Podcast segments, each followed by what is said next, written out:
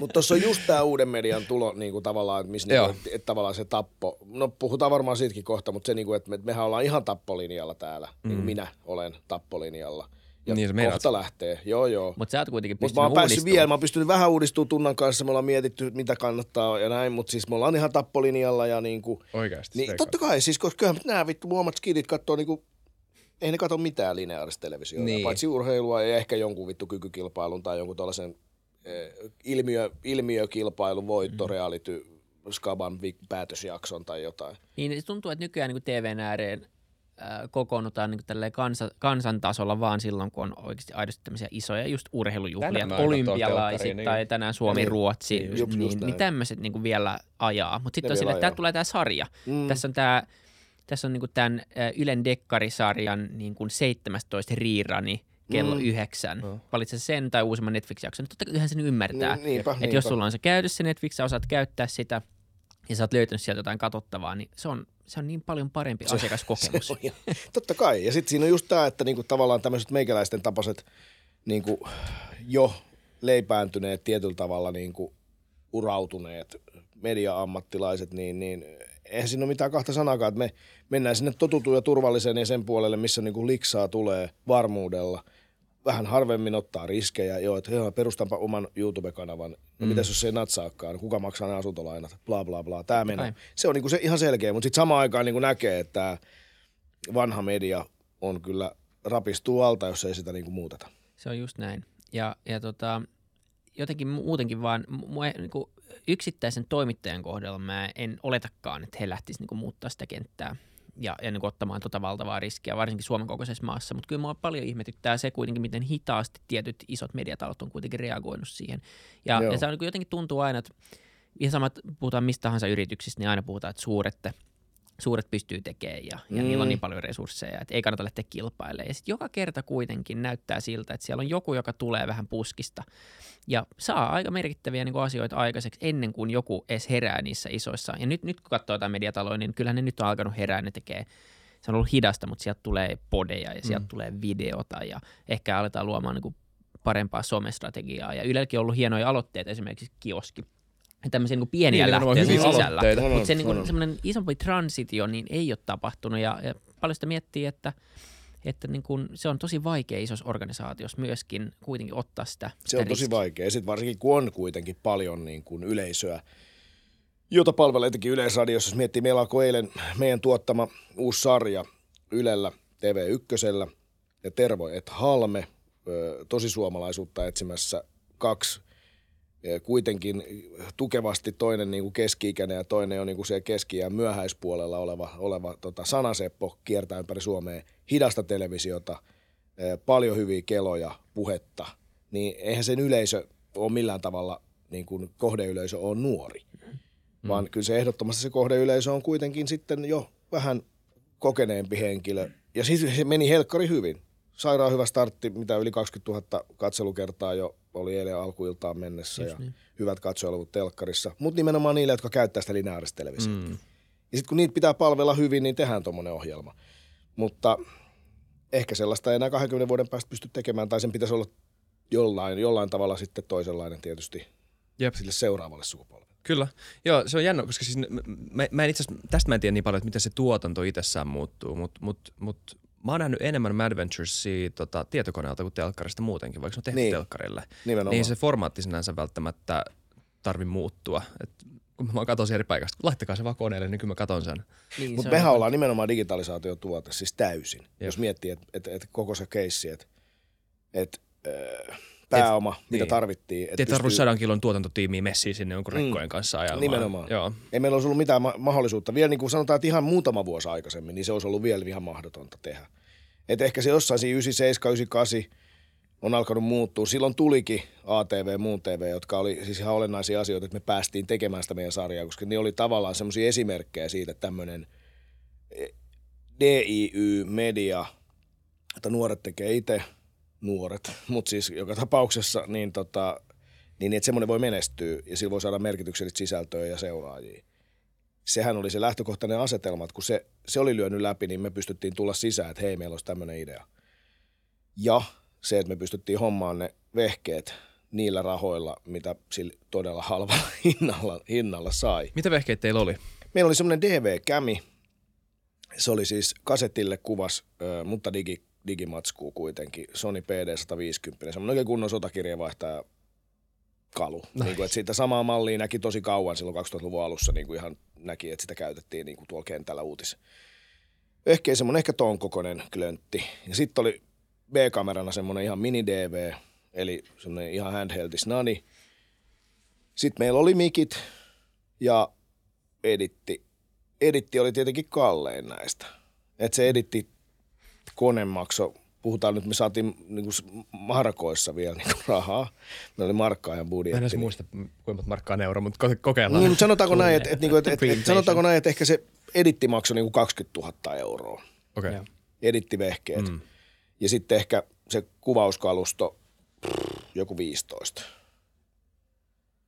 Niin, ja se oli siihen aikaan niin kuin semmoinen niin kuin low. todella mullistava low. Niin, mullistavan ma- ma- halpa hinta. Ja, et siis niin. Niinku, et, et, et, et, et ihan joitakin vuosia aikaisemmin ne olisi ollut varmaan tuplat, ellei ylikin. Ja verrattuna varsinkin sit siihen niin kuin huomioon ja katselumääriin ja kaikkea, mitä se sai, niin se oli niin. varmasti niin kuin halvin siihen asti. Se oli ihan järkyttävän halpa, ja. joo, kyllä, kyllä. Ja sitten vielä se, että niin kuin tietysti se on, ne olisi ollut myös ne kamerat esimerkiksi – joitakin vuosia aikaisemmin olisi ollut niin isoja, mm. että et, et niiden kanssa liikkuminen ei olisi onnistunut. Me oltaisiin kerätetty huomiota, me oltaisiin päästy monenkaan paikkaan kuvaamaan, koska sitten olisi tajuttu, että ei jumalauta, että täällä tehdään jotain professionaali TV-tuotantoa. Jaha, mitäs tämä poliittinen homma, siellä olisi niin kuin lähtenyt kytät kyselemään, pysäyttämään, olisi tullut joku hallituksen kyrpä sinne niin kuin mm. vahtimaan, että ahaa, mikäs, mikäs juttu ja miksi teillä ei ollut toimittajaviisumeita ja mikä tämä homma on niin koko tämä keissi olisi ollut mahdoton tietenkin niillä, niillä isoilla vehkeillä. Just niin, kyllä. Tiedätkö Channel 5 News YouTubessa? Vanha All Gas No Breaks. Mun pitää lähettää li- tämän jälkeen sulle linkki, jos saattaisit tykätä. Mutta sekin on niin, niin täydellinen esimerkki semmoista, että tarvitset yhden, yhden kameran, yhden mikin ja sitten vaan hahmon. Joo. Joku, joku äijä.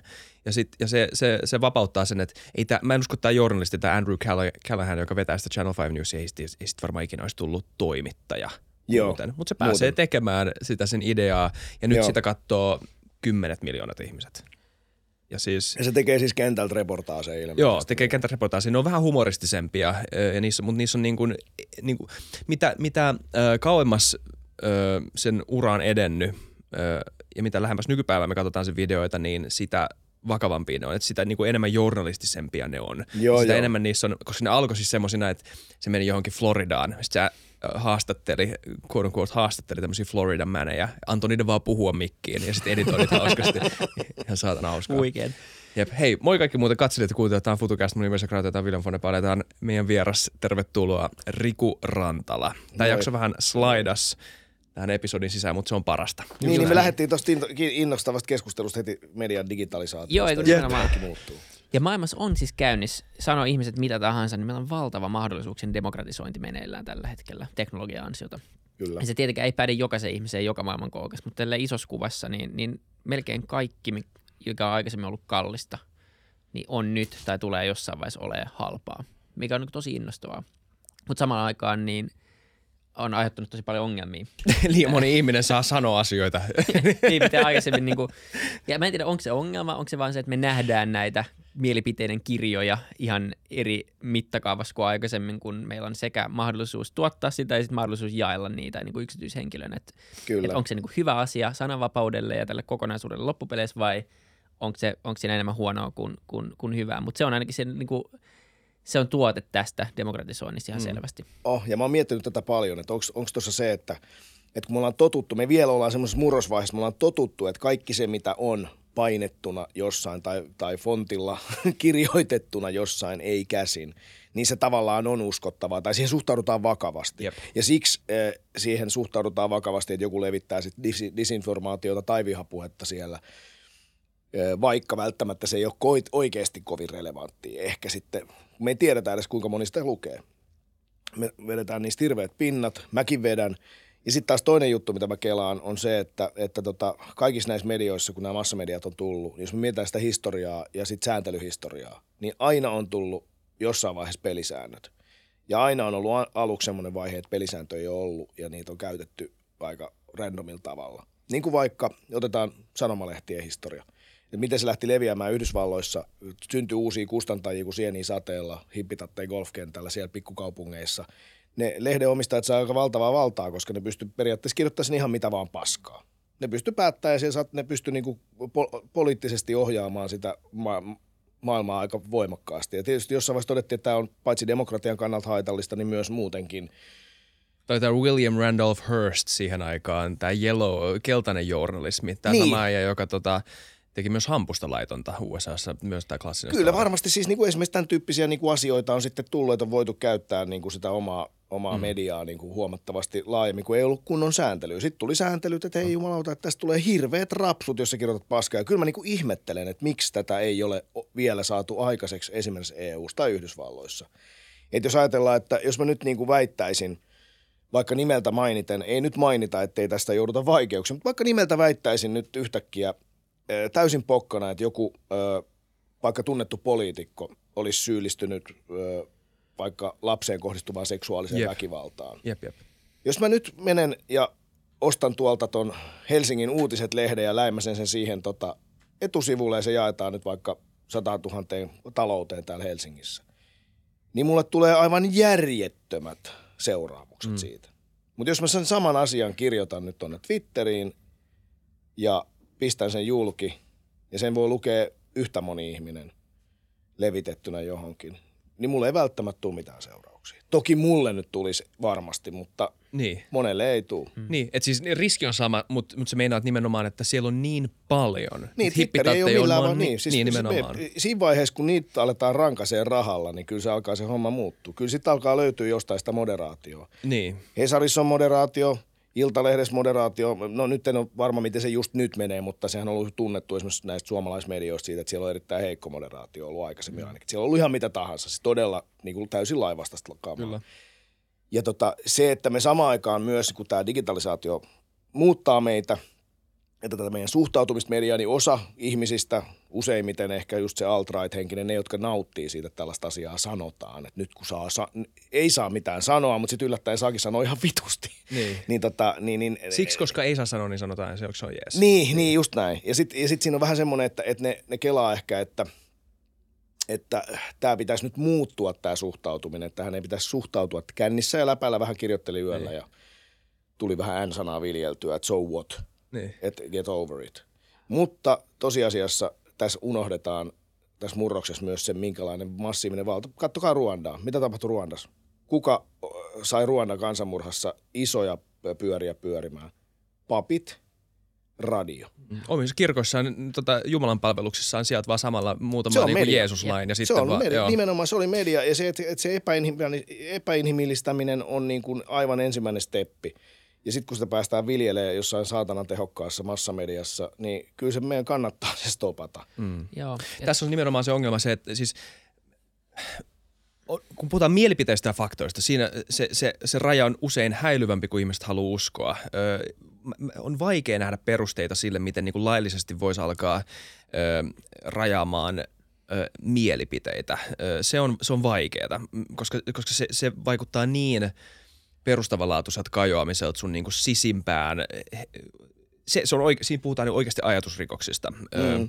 Mutta mut toi on ongelma, mitä ihmiset ei ole vielä sisäistänyt, tämä mistä puhutaan, tämä misinformaatio ja disinformaatio, se, että, niin, että voidaan kusettaa. Niin, ja meillä mm. on käsitteet, kuten kunnianloukkaus ja tämmöisiä asioita niin kuin olemassa myös somen ulkopuolella, että miksi ne ei päteisi samalla tavalla Suomella. Niinpä. Että, mutta niin kyllä pätee, mutta se on niin, nimenomaan... Pätee, mutta niitä ei pystytä kontrolloimaan. Niin, mutta se on niin, niitä ei velvoiteta kontrolloimaan. Niin, kyllä, mutta ei niitä myöskään yritetä välttämättä niin kuin Ei myöskään ehkä yritetäkään niin. Mutta siihen on syynsä, että semmoiset on. Mm. Että jos ajatellaan meidän oikeushistoriaa niin. vaikka, että miten meidän oikeusjärjestelmät, oikeusvaltiot on syntynyt, niin kyllä se nyt on ihan pointti, että, että on tajuttu, että tämmöiset asiat kannattaa kieltää, koska muuten jos niitä ei kielletä, niin siitä seuraa jotain muuta seuraamuksia, jotka on mm. paljon vittumaisempia meidän koko yhteiskunnalle. Niin. Mä, mä en tiedä, oliko tämä vahinko tämä sun esimerkki, mutta tämähän on tapahtunut. Siis kun Alex Jones, tämä salaliitto Infowars-äijä, niin silloin kun se bännättiin Twitteristä, niin mun mielestä se liittyy nimenomaan siihen Pizzagate-hommaan. Eli Pizzagate tämä... Ah, joo, joo, niin tota... se salaliittoteoria, jota mullekin on tosi paljon tullut, joo. siis niin kuin, että et selvitätkö toimittajana, kiitos, koska tämä on niin todella kauhea Joo, sille tämä on nyt iso juttu. hoitaa, hoitaa. Mä siis, itse, niin. Lyhyesti tämä narratiivi Pizzagate, jos ei että, että tiedä, niin tota Assangelle tuli, Julian Assangelle tuli Wikileaksiin tota, jotain niin kuin Clintonin meilejä, ja muun muassa Clintonin meilejä, mutta myös tämä John Podesta, tämä vanha ää, äijä. Ja, tota, ja, ja tota, ne liittyi kaikki tämmöiseen niin kuin pizzeriaan, jossa, ah, jossa väitetysti oli jotain tämmöistä niin poliitikkojen pedarikerhoja. Ja Eikö se yli kellarissa säilytetty lapsia tai jotain, jotain tämmöistä? Jotain, jotain, tai siis, ja siis missään meilissä ei siis sanottu tätä tietenkään, mutta siis niinku, että et, et sitten kaikki nämä salapoliisit alkoi niinku näkemään koodisanoja näissä, että lähetä mulle sata nakkia tai jotain tämmöistä tyyliin. Ja sitten siitä niinku pääteltiin, että tämä nyt on varmaan joku pedarikerho. Niin sitten Alex Jones kertoi tämän, sanoi julkisesti ja alkoi niinku repo- raportoimaan tätä ikään kuin faktana tai tämmöisen uutisena, niin siitä se bännättiin. Öö, ja Aivan nimenomaan, oikein, se bännättiin Twitteristä Joo, bännättiin tästä, joo. joo. Et se ei liittynyt niinkään mihinkään mielipiteeseen, vaan nimenomaan misinformaatio. Niin nyt tajuttiin vaan, että tämä on, niin kuin, on niin räikeä vale tai niin kuin väite ilman mitään todisteita, että, että nyt me ollaan nyt tämä sekoittaa tätä diskurssia ylipäätään tästä meidän poliittisesta järjestelmästä ja instituutioiden luottamuksesta ja mm. näin. Et, et, ja, kun Alex Jonesilla vielä siihen aikaan oli tosi paljon vaikutusvaltaa. Miljoonat ihmiset varmaan usko sitä. Ihan varmasti usko. Ja siis tuohan on ihan selvä homma. Jos mm. mietitään nyt tätä Twitteriä ja vaikka Donald Trumpin bännejä sieltä, koitti perustaa nyt omaa palvelua, jossa sitten saisi, eihän se onnistunut ollenkaan. Mm. Ja nyt on kiinnostavaa, että jos Musk, äh, tuleeko tästä nyt vähän samanlainen tilanne kuin niistä 1800-luvun lehdistä, että Musk, miljardööri, ostaa nyt mm. tämän palvelun, paneekin säännöt taas vähän uusiksi. Milloin näitä aletaan kontrolloimaan? Että, että öljyyhtiöiden ei annettu niin kuin, ottaa valtaa koko maailmasta että annetaanko näiden datayhtiöiden ottaa se valta, kun niillä on kuitenkin siihen vielä, niin kuin vielä paljon pelottavampi ja massiivisempi mahdollisuus. Että musta tämä on niin kuin ihan oikeasti kohtalon kysymys, josta Kyllä. itsekään ei juuri tiedä muuta kuin sen, että pelottaa. Niin ja se on tosi niin kuin jännä kysymys ylipäänsä, mikä tuommoisen alustan rooli pitäisi olla. Ja ne on myös jotenkin vähän mennyt siihen ansaan. Että, se on, että jos sä olisit vaan, tai miten niiden pitäisi ajatella sitä omaa roolia, että onko ne vaan ikään kuin ähm, niin, onko se vaan niin kuin, että ne ei ota mitään vastuuta siitä, mitä sinne kirjoitetaan. Se voisi olla yksi, että ne ei vaan sekannut yhtään mihinkään ja sitten antaa viranomaisten puuttua. Ja ne ei, niin kuin, ne ei itse reguloi yhtään, mm-hmm. eikä, eikä sensuroi, eikä yritä moderoida. Se Kyllä. olisi helpoin heille. Mä sanoin, se on hei, heille me ollaan alusta, ja tänne. Kun ne lähtee siihen, niin ne avaa koko tämän niin kuin can of wormsin tavallaan. Ja, ja sitten se on niin kuin mahdotonta enää sen jälkeen. Se on, se vaikka kun sä oot jalkapallon erotuomari, niin puolet vihaa sua ja puolet rakastaa sua matsin jälkeen. Just miten näin. sä voit tuommoisesta tilanteesta enää päästä pois? Niin kuin Twitterikin, se on mahdoton rooli. Mm. Ne on tehnyt niin valtavan virheen mun mielestä siinä, että ne on lähtenyt sekaantua siihen hommaan. Ja se myös ehkä osa, osittain voisi sanoa, että se jarruttaa sitä niin kuin regulaattorin mukaan tuloa siihen, koska me jotenkin myös, oletetaan, niin että nämä alustat pitäisi ratkaista tämä ongelman, kun mun mielestä ainakin niin alustojen ei tosiaankaan, me ei haluta että ne ratkaisee sen ongelman, eikä ne myöskään kykene siihen ihan selvästi. Niin, toi on muuten totta, että ne ei varmaan siis, me, me niinku tavallaan toivottaisiin, se olisi nyt meidän kannalta, koska meidän viranomainen ei kykene, meidän yhteiskunta ei kykene niinku mm. Tuottamaan sitä palvelua tai sitä regulaatiota, me toivotaan, että ne hoitaisi sen sitten itse. Mm. Mutta on mm. ihan hyvä pointti, koska nyt mä mietin, tuli mieleen tästä niin alustatalous ylipäätään ja vaikka toi Safka lähetti asia, mikä on nyt tietysti ollut paljon niin kuin sosiaalisena ongelmana esillä ympäri maailmaa. Niin mä kerran juttelin, että sitten pitkä aika mä juttelin yhden suomalaisen enkelisijoittajan kanssa. Äh, muistatteko te nuoret semmoista palvelua kuin gastronautti? Eh. Vaan kuullut sen nimen. Se on ollut joskus 2000-luvun alussa. Se, mä muistan, että mä ainakin Krunikkaan tilannut sitä ehkä joskus 2006-2007. 7, niin se oli, mun mielestä ne oli israelilaisia jäbiä. Niillä oli hito hyvä idea. Tämmöinen, että ne tuo mistä vaan ravintolasta. Tai ne sai siihen ensin mukaan varmaan joitakin kymmeniä – mutta ihan hyviä mestoja. Ja ne tuo mistä vaan ravintolasta ruokaa. Huh, mullistava. Miten tämmöinen palvelu voi olla? Ja tota, se pyöri joitakin vuosia, ja mäkin sitä käytiin, ja se oli helkkarin nastaa, ja ainakin, miten tämä on mahdollista, että, siis että, että ei vitsi, että todella että pystyy tilaa tuolta vaan, että tarvitse lähteä, pystyy bileisiä ja muuta, niin kuin nyt nykyisin tietysti kaikki Jep. käyttävät. Ja tota, sitten se meni konkkaan. Ja se ei, se ei kyennyt, niin kuin siihen ei riittänyt fyrkat. Ja mä juttelin tämän enkelisijoittajan kanssa tästä asiasta, niin se sanoi, että he silloin laski sen ja totesi, että tämä ei ole mahdollista. Tämä yksinkertaisesti ole mahdollista. Tästä ei voi saada bisnestä, koska ihmiset ei ole valmiit maksamaan kaikkea sitä, mitä se kuljetuskustannus siihen vaatii. Mm. Ja sitten se sanoi ihan suoraan, että miksi se on nyt mahdollista, niin johtuu siitä, että nämä kyseiset alustayritykset poraa näitä lähettäjä hanuriin ja ottaa ne fyrkat. Joo, mä voin niin ravintoloitsen näkökulmasta myös kommentoida sitä. Vaikka niin, ja nyt jo... se poraa myös ravintoloitsijoita niin, hanuriin. Ja, mutta tavallaan vaikka tämä nyt on aiheuttanut jo tarpeeksi paljon hämminkiä ja keskustelua julkisesti, mutta niin tavallaan se on, se, on, se on vähän näin, että, että sulla on niin ongelma siinä, että, että niin kuin joka paikasta jotta tuommoinen bisnesmalli toimii, niin sun pitää ikään kuin ottaa pois jengiltä. Ää, ja tietenkin niin ravintolat maksaa aika kovaa komissiota, ja sitten mä en ota kantaa itse siihen niin työehtoasiaan, kun mä en ole siihen perehtynyt No tarpeeksi. en mäkään siihen hirveän hyvin perehtynyt, mutta, mutta se oli musta kiinnostavaa, että tämä sijoittajakin sanoi, ja, se, ja sehän ei ole mikään siis AY-liike-ihminen, että, niin, niin, että ei ole mahdollista. Siellä ehkä Kyllä. ei ainakaan niin kuin, tämmöisen niin kuin Suomen standardin mukaiset ää, työehdot ole, ja, ja sit, mä en tiedä, miten kannattavaa se on suurimmalle osalle, ja ainakin maailmalta on mm. nähnyt, että joku Uber-kuski tai joku, niin ei sillä niin kuin oikein, niin kuin se, se ei ole kannattava yhtälö. Mm. Ja, se, niin kuin, se, miksi se nyt toimii, on se, että me ollaan, niin kuin, tai, tai niin kuin oma hypoteesi on se, miksi se luultavasti on toiminut nämä isot, on se, että me ollaan pystytty rahoittamaan niitä firmoja paljon isommin kuin silloin 2006-2007. Me on niin paljon enemmän riskipääomaa, ja me ollaan ymmärretty, miten nämä alustafirmat toimii, eli voittaja vie periaatteessa kaiken. Ja se, se toimii nyt sen takia, että, että ne on niin isoja. Mm. Että ne on saanut kaikki raflat joutuu olemaan siellä. Tavallaan jos haluat olla mukana tässä, sä et voi perustaa omaa jakelukanavaa. Jos me tehtäisiin niin kuin Hipon niin kuin joku oma toimituskanava, ei siellä olisi mitään muuta käyttäjiä kuin meidän muutama Instagram-seuraaja. Ja mm. meillä on vielä siihen paremmat edellytykset, kun meillä on kolme raflaa ja paljon seuraajia kuin sitten perusraflalla, jolla ei todellakaan mitään mahdollisuutta siihen, koska ne ei ehdi.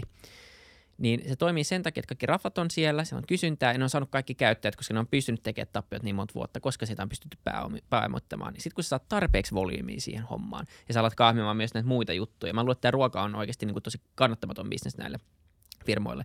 Ja kymmenen vuoden päästä niin tuo ruoka on niin kuin sekundaa ja ne toimittaa nimenomaan näitä Klaus Ohlsonin juttuja ja niistä tulee logistiikkayhtiöt, jotka hoitaa nimenomaan tätä last milea, joka olisi se, mikä on niin kuin arvokas omistama, omistaa. Niin Joo, joo, tää niin on kuin se kaikkeen niinku tavallaan ostokseen, Jep. joo, kyllä, kyllä. Ja sen, sen takia se on niin kuin toiminut, jos on saatu tässä ajassa toimimaan. Mutta se ei olisi toiminut ilman tätä valtavaa pääomittamista, eikä ilman niin kuin tavallaan somea, ilman iPhonea. Se on kaikki nämä asiat konvergoitunut tavallaan samaan aikaan ja Kyllä, johtanut siihen, kyllä. että nyt niin kuin muutama iso peluri tulee siitä läpi. Ja, ja tietenkin siinä matkalla niin siinä on, se ei ole niin kuin semmoinen arvonluontimekanismi ehkä ihan siinä määrin, mitä se voisi olla kaikille sen ekosysteemin pelureille. Ei, sit kun tiedetään, että totta kai siellä on semmoisia henkilöitä, joille se, arvo, joille se tuo merkittävää lisäarvoa ja Jep. on niinku kivaa olla ja hyvä, hyvä duuni se lähetin duuni. Tuo on vähän sama kuin mä aikoinaan olin kaupassa duunissa kymmenen vuotta. Mä olin Prismus, Malmin Prismus myyjänä. Mä tein sitä kouluohella aika paljon, mutta siis periaatteessa ne työehdot, ne olisi voinut olla kymmeniäkin prosentteja heikommat, ja mä olisin silti tehnyt sitä duunia ja ollut ihan tyytyväinen, koska mulla ei ollut mitään hätää. Mun ei tarvinnut elättää itteeni, se oli kaikki vaan kotiin päin. Mutta samaan aikaan ne henkilöt, jotka oli siellä töissä niin kuin elääkseen ja pitempäänkin, eivätkä ole päätyneet johonkin opiskelemaan niin kuin minä, niin heidän kannaltaan se olisi taas ollut helvetin huono diili. Eli kyllä tämä niin kuin, mun mielestä me tullaan myös jollain tavalla näkee jonkinlainen uusi, en mä, en mä sano, että mikään avaruusluksuskommunismi, mutta jonkunlainen uusi niin kuin ammattiyhdistysliikkeen tapainen tai joku muutos siellä, joka liittyy just tähän alustatalouteen. Musta se on aika kiinnostavaa, että minkälaisesta tulee muodostuu, koska tässä käydään nyt loppujen lopuksi kuitenkin aika paljon kamppailua just siitä lisäarvosta. Mm. Niin siis jos voittaja vie kaiken, niin se ei jää siihen. Se, niin, sit jollain se ei jää se siihen. Niin. yhteiskunta organisoidaan vielä sen jälkeen uudestaan. Resurssit pitää jollain tavalla kuitenkin. Jep. Me, meillä on aika hyvä, niin kuin, ainakin Euroopassa meillä on aika hyvä perinne siitä, että kuinka, kuinka niin kuin verrattain hyvin täällä kuitenkin on resurssit jaettu ja omaisuus jaettu ja arvonluonti jaettu. Niin jos se siitä lähtee semmoiseen u- uusi feodalismiin, niin aika monella palaa käämit jossain vaiheessa. Niin palaa, Ja ja se ei sit, ole kun meillä hyvä. on nämä vehkeet, millä pystytään sitten käämit kärähtäneiden henkilöiden niin. mobilisointi suorittaa aikamoisella niin kuin voimalla, niin sitten alkaakin tulla aika Joo, se ei niin karun enää jälkeen. niin. vetele tässä. Mä en usko, että se on niin mahdollista enää. Niin tavallaan toi on kyllä musta se lohtuu tuova ajatus, että, että, tietyllä tavalla niin kuin, että kaikki tajuu sen, että, että ne ei voi, se gappi ei voi tulla liian Joo, isoksi. kyllä. Jännää. No niin, me, Tästä päädyttiin ihan tästä tämmöiseen, niin kuin, Meidän ei pitänyt puhua tästä. ei pitänyt ollenkaan. Ihan helvetin mielenkiintoista. Ihan eri asioista, mistä sovittiin. Hei, äh, sä oot tehnyt podia. Äh, sä oot ollut toimittajana pitkän aikaa, mutta nyt sun on tullut, mennään vähän niin kuin, mennään edespäin taaksepäin. Ähm, sä oot tehnyt tämmöisen MS Mystery-nimisen podin Ylelle, joka on ihan, vaikka mä en kuunnellut sitä kokonaan vielä, itse asiassa häskää kokonaan, niin se mitä mä oon kuunnellut, on ihan pirun hyvää matskua. Ja kun on semmoista, niin kuin, että sä oot mennyt syvään päätyy toimittajana ja niin oikeasti palannut vähän niin kuin rikostoimittajan juurille jollain tavalla. Niin tota, kerro vähän siitä. Sä oot voittanut palkinnon, tämän palkinnon. Totta. Niin, niin, tuttu palkinto herroille myös. Tota noin, niin, niin, joo, se oli kyllä tosi nastaa ja täytyy sanoa, että niinku suoraan tässä suoraan, että se on niinku mun nimellä mennään siinä tietysti ja mun Mm. äänellä, mutta todellisuudessa työ, työryhmä takana. Eli me Mm. saatiin hyvä, eh, hyvä tota, budjetti. me ilmoitettiin, saatiin tilaa ja Yle, Yle innostui siitä, että me sanottiin, että me halutaan oikeasti tavoitella sellaista niin kuin korkealaatuista, tarinallista ja, ja niin kuin audiodokkarityyppistä lähestymistapaa, mutta tämän podi-ilmiön myötä me voitaisiin saada podin kuuntelijoista niin kuin yleisöä enemmän kuin ehkä semmoiselle normaalisti vanhan, vanhana ja radiodokkarille ei välttämättä löytyisi. Ja tota, sanottiin, että se, sit se vaatii kyllä porukkaa, että sitä ei pysty tekemään niin kuin, niin kuin tämmöinen lähes 50 äijä ei niin kuin liikahda enää perseeltä, jos ei niin kuin kuitenkin lyödä pikkusen nappia pöytään ja sitten tota pitää olla niin kuin, ö, oikeasti useampia aivoja. Ja saatiin hyvä ryhmä, saatiin hyvä äänisuunnittelu, musaa, tämmöisiä asioita, jotka niin kuin normaali podcastissa on aika haastavia Jep. toteuttaa. Ei, ei voi olla, ei ole budjettia vielä tarpeeksi. Niin se auttoi. Mutta että jos ajattelee tätä henkilökohtaisella tasolla, niin se just se paluu sinne rikostoimittajajuurille kyllä todellakin kiinnosti. Ja sitten oli kiva, että me pystyttiin siinä duunissa vähän, tai tässä, tässä MS Mysteryssä vähän niin kuin valottaan sitä. Ja päätettiinkin aluksi jo, että, että että nauhoitetaan kaikki ne puhelut, kun yritetään jo tavoittaa tavallaan joku tyyppi haastatteluun, niin se kertoo jotain siitä työstä ja se auttoi. Siinä tuli tavallaan sitä niin kuin työprosessia samalla vähän kuvattua. Tosi kiinnostavaa. Ja mä itse vasta niin kuin tajusin ja älysin tämän bodimaailman niin kuin en mä vieläkään sitä älyä enkä tajua, mutta et niinku edes vähän niinku hiffasin, että hei juman kautta, että tämä on samanlainen ilmiö kuin se, mikä silloin aikoinaan vaikka sai mut ja tunnan tekemään Madventuresia, eli mediassa tapahtunut uusi asia. Jep, isosti. Tämä on siis pirun mielenkiintoinen aihe, koska tämä on aihe, joka on yllättävän vähän puhuttu, jos näin voi sanoa. Niin no, koska ne, jotka tajuaa sen, niin ne kuuntelee ja käyttää ja kuluttaa ja on tyytyväisiä. Ja sitten me, boomerimmat, jotka vasta niin kuin silleen, oho, ta, jaa, voiko täältä tämmöistä kuulua, niin, tota, niin, niin me, me ei niin kuin nähdä sitä, että tämä alkaa olla oikeasti aika merkityksellinen ilmiö ja iso osa median kulutusta. Kyllä. Tota, ö, vuosittain, mä en tiedä kuinka usein, mutta mut jengiä siis katoo laivoilta. Me puhutaan laivoilta, me puhutaan Viking Line, Silja Line, tämmöisistä niin kuin, risteilylaivoista. Jengiä katoo Joo, siis nyt eletään toukokuun puolivälin jälkeistä aikaa, niin tuossa toukokuun alussa itse asiassa oli edellinen keissi, missä henkilö putosi laivasta. Mm. Ja ö, jossain tuolla muistaakseni Ahvenanmaalta Ruotsiin päin. Ja tota, hänet saatiin pelastettua. Mm. Tämä on niinku täysin poikkeuksellinen Joo. tilanne. Et hyvin harvoin ö, ihmistä löydetään enää koskaan. Silleen, että niinku tööt ja sitten etittiin ja löydettiin Joo, joo. Okay. siis mä käyn tarkemmin tiedä sitä, aion ottaa kyllä selvää, joo. mutta tota, tämmöinen uutinen oli, oli siis ihan Ahvenanmaan, Ahvenanmaan tota, paikallisessa wow. mediassa. Ruotsiksi sieltä kävin ihmettelemässä, että jaha, pitääkö selvittää. Ja se, kuitenkin se tutkinta ja muu on niin kuin Ruotsin puolella, Ruotsin viranomaisilla. Mutta kukaan ei tiedä, mitä siinä on tapahtunut. Kännissä pelleilty, onko show jollekin vai onko siinä ollut sitten joku halunnut hypätä itse hmm. vai onko sitten joku kenties työntänyt yli. Että tämmöisiä mysteereitä liittyy tuohon. Mua kiinnosti tässä myös mysteerysarjassa tavallaan se, että me kaikki vielä sen verran yhtenäiskulttuuri on, että jopa te ootte käyneet laivalla. Joo, joo. Siis mun lapset on käynyt laivalla, mutta mä veikkaan, että aika paljon on pikkuhiljaa tulla semmoisia sukupolvia Suomesta, että ne ei ole kyllä käynyt enää. Että se ei ole enää niin makeeta tai mitään. Mutta niin kuin sanoit sinne jaksossa, niin pitäisi käydä. Pitäisi käydä. Kyllä, se on, kyllä, siinä on, niin kuin, kyllä siinä on vielä sitä jotain niin kuin, mielenkiintoista. Räistä neljä taamua siinä, siinä, tota, siinä hyttikomerossa. Sitten aina joku niin vartin välein joku tulee valittaa sitten, että joku nukkuu. että mitä te, miksi te nukutte? miksi te nukutte neljä taamuilla? Me ollaan niin, Ruotsin laivalla. laivalle. Niin. Mutta siis just tämä, että siinä tavallaan törmää tämmöinen niin kuin, uh, semmoinen uh, what happens in Vegas stays in Vegas Jep. tyyppinen niin kuin nyt irrotellaan. Ja sitten toisaalta semmoinen joku ihme synkkä. Siellä ollaan kuitenkin pimeässä merellä, joskus vähän huonossakin kelissä, niin kuin ja Estonia Storin tietäen, niin sitten loppujen lopuksi sitä on aika lastuna laineella, jos jotain käy. Ja mitä siellä sitten tapahtuu näissä, näissä, näissä kohtaloissa, jotka katoaa, niin se, se oli musta tosi kiinnostava aihe.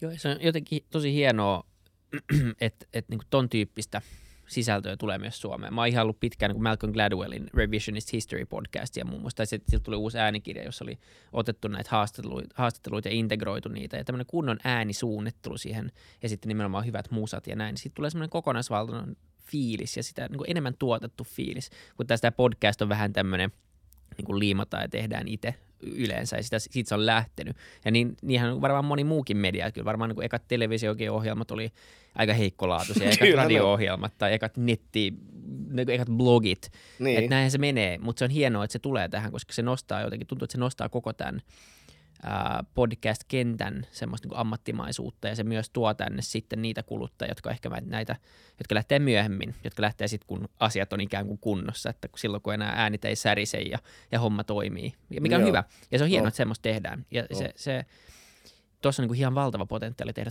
todella hienoja ohjelmia. On ja tämä on niin intiimi, että sehän mikä, tästä, mikä niin kuin tavallaan älysin kunnolla vasta, kun mä katsoin teitä niin kuin lahjakkaita tekijöitä, joita palkittiin siellä Audioland – gaalassa. Ja niin kuin mä täysin, että nämä seuraajat on myös hyvin omistautuneita, ne fanittaa voimakkaasti, ne on sitoutuneita. Ja se johtuu jonkunlaisesta sellaisesta intiimistä yleisösuhteesta, joka tämä väline mahdollistaa musta vähän paremmin kuin vaikka perinteinen televisio.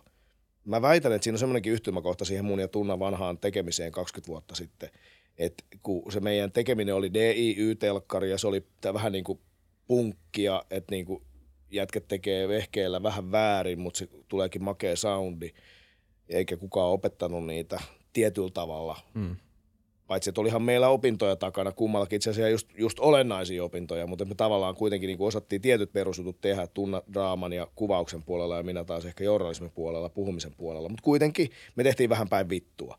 Mutta se meidän suhde siihen yleisöön oli aika intiimi. Mm. Ja tässä se niin kuin välineenä jo on tosi hyvä mahdollistaa se. Ja meillä on jotenkin, vaikka me ollaan tehty Tunakaan radiota, me ollaan ajateltu, että meidän kannattaa olla relevantteja tässä iässä niin kuin opettelemalla näitä vehkeitä. Te kanavia. ootte. Joo. Kyllä mä voin sanoa oikeasti, että kyllä te ootte. En mä, niin kuin, siksi mä vähän säpähdyin, kun sä sanoit, että sä oot jollain niinku tappolistalla. Tappolistalla. Niinku niin, no ehkä mä, ehkä, mä, ehkä, mä, ehkä mä pelkään täällä. Niinku, en ehkä mä, vaan alkaa vanha ja alkaa tut, niin. niin. Mutta sä osaat pelätä sitä. Silver Foxilla alkaa, tiedätkö, vähän jännittää. tiedätkö, niin, milloin mut sysätään sieltä Cliffiin reunalta yli. niin, tota, mutta, siis, mutta siis tosiasiassa se on just sitä, että tässä on pakko niin ottaa näitä välineitä hallintaa. Mm. Ja me ollaan radioa tehty paljon, mutta en mä ollut ehkä ihan vielä älynnyt sit, sit sen kautta, että miten nimenomaan ehkä se podin jotenkin – intiimiys tulee niistä napeista, ihan tekniikastakin, siis niin kuin siitä, että miten sä oot yksin sen kanssa, että se ei olekaan mikään autoradio tai se ei ole mikään niin kuin keittiöradio, vaan se on niin kuin oikeasti sinä ja se ääni. Niin, Kyllä. Ja me ollaan yritetty hahmottaa ja, ja ollaan haluttu sitä, että sä olisit ikään kuin neljäs, sä olisit niin kuin vieraan vierellä tuossa sohvalla. Just se olisi se niin kuin fiilis. Ja en mä tiedä, onnistutaanko me siinä äh, mitenkään hirveän hyvin, mutta se on niin kuin se, miten tätä ehkä pitäisi ajatella, on, mm. että sä kuuntelijana oot tässä huoneessa messissä, pääset niin kuin vaan istut tässä, ja se on ehkä se, mitä sä et saa TV-stä, koska TV on aina tuotannot, ja se on jossain, sä katot jo screeniä, se on niin lähtökohtaisesti jo tilanteena semmoinen, missä sä et voi päästä niin lähelle. Kyllä. Niin se on, se on tosi jännää. Mutta se tekee kyllä leffoista mielenkiintoisia se, että sä pääset näkemään läheltä, kun Brad Pitt ja Angelina Jolie keskustelee kahdestaan, mutta sä et vielä pääse siihen ihan ytimeen, koska ne, sä tiedät, että ne puhuu vuorosanoja. Ne saattaa olla hyvin tehty, ja sä saatat niinku hyvin sulatua siihen illuusioon siitä, että tämä on oikea keskustelu, tämä on mm. oikea keskustelu, mutta kuitenkin se, se, ei se ole kuitenkaan loppujen lopuksi Mutta sitten jos sä näet Joe Rogan ja Quentin Tarantino tai Mike Tyson ja Quentin Tarantino keskustelee toistensa kanssa, niin, niin puhuu ihan oikeasti. Mm, ja sä pääst näkemään sen yhtä läheltä. Se on ihan eri taso, yep. ihan erilaista. Kyllä meillä on massiivinen niin kuin, kyky siihen venttaamiseen, että milloin tapahtuu jotain. Muistan, kun mä ihmettelin tätä median murrokseen liittyvää ilmiötä Big Brother, kun se aloitti Suomessa. Joo, kyllä. Et, kyllä mäkin tajusin, että, että mä venaan, että jotain nyt tapahtuisi. Harvemmin tapahtuu, mutta silti sitä venas. Ja niin kuin tavallaan sehän on yksi se voima, mikä tuolla, että se odottamattomuus, että kun asiat on liian käsikirjoitettu, liian tietynlaisia, liian jonkun kaavan mukaisia, niin kuin usein televisio vaikka on, niin eihän sitä niin kuin sit oikeasti istu tämän penkin reunalla ja niin kuin silleen, että vittu mitä kohta tapahtuu. Vaan sit se on nimenomaan sitä, että Niin taas toi, toi menee ton niin totutun kaavan mukaan. Me niin. tietää sen, miten se leffa loppuu ennen kuin se olisi alkanut. Mut... Tässä on paljon enemmän niin kuin, niin kuin tavallaan voi riskiä. Sä niin. voit vaan lähteä nyt sanoa, että kiitti, niin, niin, pitää lähteä. Ah, yes. okay. Paitsi, että se on, te kolmannen podijakson koskaan hankkeella Alfreen, prof. Alfreen sanoi mulle, kun mä sanoin, se kysyi, että mikä tämä juttu siinä on, niin sitten tota, Sitten mä sanoin vaan, että tää on vähän tämmöinen niin vapaa keskustelu, että, niin kuin, että mä oon lähettänyt sulle vähän tämmöisiä kysymyksiä, mutta ei niin kuin, tää, tää on tämmöinen niin kuin, tosi vapaa, ja tässä voi tapahtua mitä vaan. Sitten Alfa että ei tässä nyt tuu niin kuin, tapahtuu mitä vaan. Ei tosta niin kuin, yhtäkkiä tuu strippareita sisään tänne vaan tanssimaan ja niin kuin, joku tulee rynkylampumaan tänne. Tää on varmaan keskustelu vaan, ja me vähän niin kuin, varmaan vaan puhutaan tunnin tässä, että niin kuin rauhoitu. Tää kuitenkaan tässä ihan kaikenlaista voi tapahtua. Ei sitä koskaan tiedä. Between kyllä... two ferns voi tapahtua mitä vaan. totta. Se on, se on totta. Mutta se on koko kentälle hyvä, että tähän tulee – äh, ikään kuin ammattimaisempia journalisteja, mm. hyviä tekijöitä myös ikään kuin median sisältä. Mä, mä luulen, että se on tosi hyvä asia. Joo, joo. ja, ja se, se niin kuin nostaa koko tämän kentän uskottavuutta. Ja me ollaan aina, aina oltu sitä mieltä, että mitä enemmän podeja Suomessa on, mitä enemmän hyviä tekijöitä, niin se on kaikkien etu. Mm. Et, et, niin kuin tämän kentän pitäisi kasvaa. Ja nyt se alkaa olla Suomessa vihoinkin. Mm ei se ole vieläkään läheskään vaikka Ruotsin tasoa, me ollaan vieläkin joku viides. Niin yläraja ehkä 50 000 podia, sitten jos sitä enemmän on, niin sitten se on ehkä vähän. Niitä on varmaan oikeasti jo tosi paljon. Silloin kun me aloitettiin, niin niitä oli Suomessa ihan oikeasti niin kuin muutamia Joo. viisi Joo. vuotta sitten. Tämä on Joo. sen verran uusi juttu Suomessa kuitenkin. Tuo on kyllä ihan käsittämätön asia. Ja sitten kuitenkin, kun tavallaan nyt tuntuu, että nehän on ollut aina ja mitä kummaa.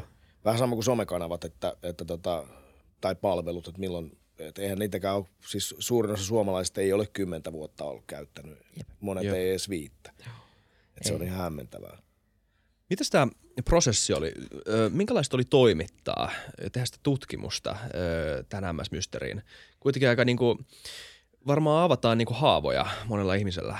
Joo, no se oli tietysti se isoin asia tuossa, että, tota, että siinä on pari juttua. Tietysti viranomaiset, viranomaisia niin kuin kontrolloi julkisuuslaki ja se, että ne ei itsekään välttämättä pysty sanomaan jostain vanhasta keisistä, että miten tämä nyt menikään, että mitä mä voin nyt itse asiassa kertoa, mitkä asiat on salaisia, mitkä asiat on sellaisia julkisia, mitkä, mitkä asiat he saa kertoa edes toimittajalle, joka yhtäkkiä soittaa, että hei, voit sä kertoa tästä kymmenen vuotta vanhasta jutusta.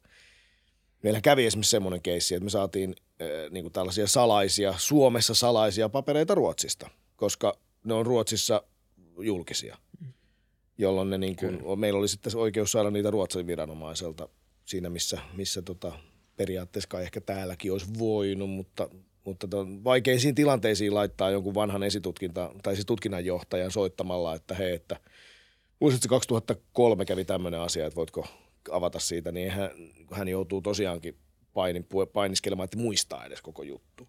No toi oli niin kuin yksi puoli ja sitten oli ne omaiset toinen. Eli valtava tuska. On vaikea kuvitella ehkä oikeasti hirveämpää tilannetta kuin se, että, että sä et tiedä, mitä on tapahtunut.